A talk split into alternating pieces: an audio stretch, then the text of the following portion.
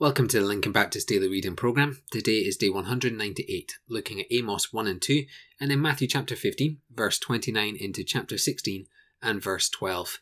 And I really do enjoy this period of readings when we get close to day 200 and a bit after, because we're able to go through multiple books of the Old Testament in fairly quick succession. And today we head to a brand new book in the book of Amos. Now, Amos came from the land of Judah, but he ministered as a prophet in Israel. He was not a normal pick for a prophet, as his main occupation was a farmer, meaning much of what he had said had farming as examples. The name Amos means burdened, for Amos was burdened with the plight of God's people.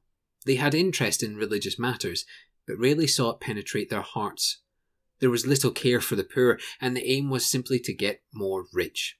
And so, this book contains eight warnings and multiple hints to the coming judgment. Yet, as always, we will see toward the end of the book in a few days that God will bless a remnant and restore his people. And today, first, we have a judgment pronounced on the neighbours of God's nation. Now, they had never been given the law, but there was an expectation that they should honour the one true God.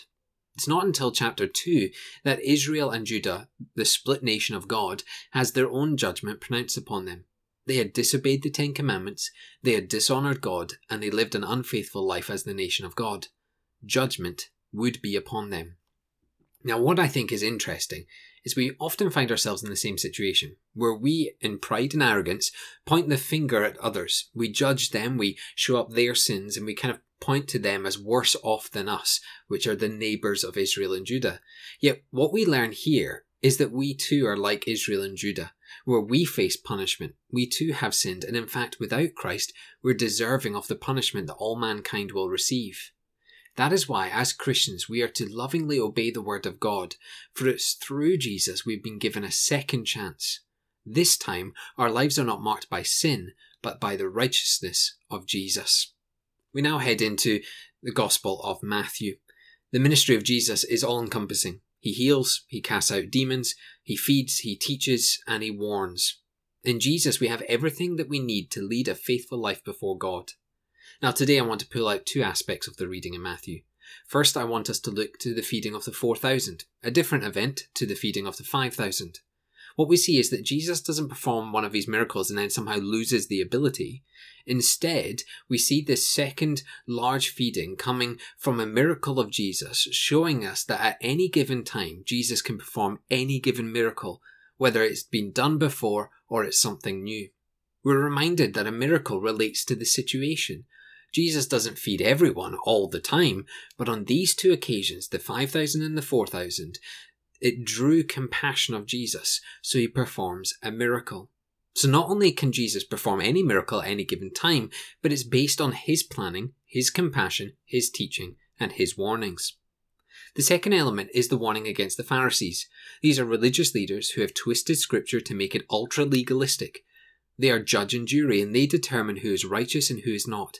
They lead people away from God, not to God, and in their self righteousness they have developed wicked and egocentric hearts. The people are warned away from them.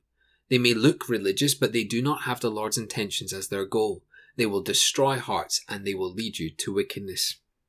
So, what should we make of this for the modern day? Well, two lessons. One, we don't demand miracles from Jesus. We seek the Lord's will to be done, and if a miracle happens, that is by God's planning. Second, don't assume that everyone that seems religious, even potentially our leaders in the church, are actually working for God. We need to test and see if what these individuals teach is godly. If not, we should run a mile. But if they are, we should be blessed by their leadership and their discipleship. Let's pray. Father, we do indeed pray that we would not become judge and jury of others, that we would not just point the finger and, and, make other people feel worse, but instead, Father, let us be the people of God who know the gospel transformation in their heart, and therefore, rather than pointing the finger, actually with open hands deliver the gift of the gospel to others. And Father, we pray that as we walk through this life, that we don't demand of you, but instead we would lean on your understanding, your wisdom, your knowledge, your plan, and Father, when we need a miracle, we pray that that would be your will and purpose in our lives. And if that miracle doesn't happen, Father, let us not want for more. Let us be content with the answers to our prayers. We pray this in your name. Amen.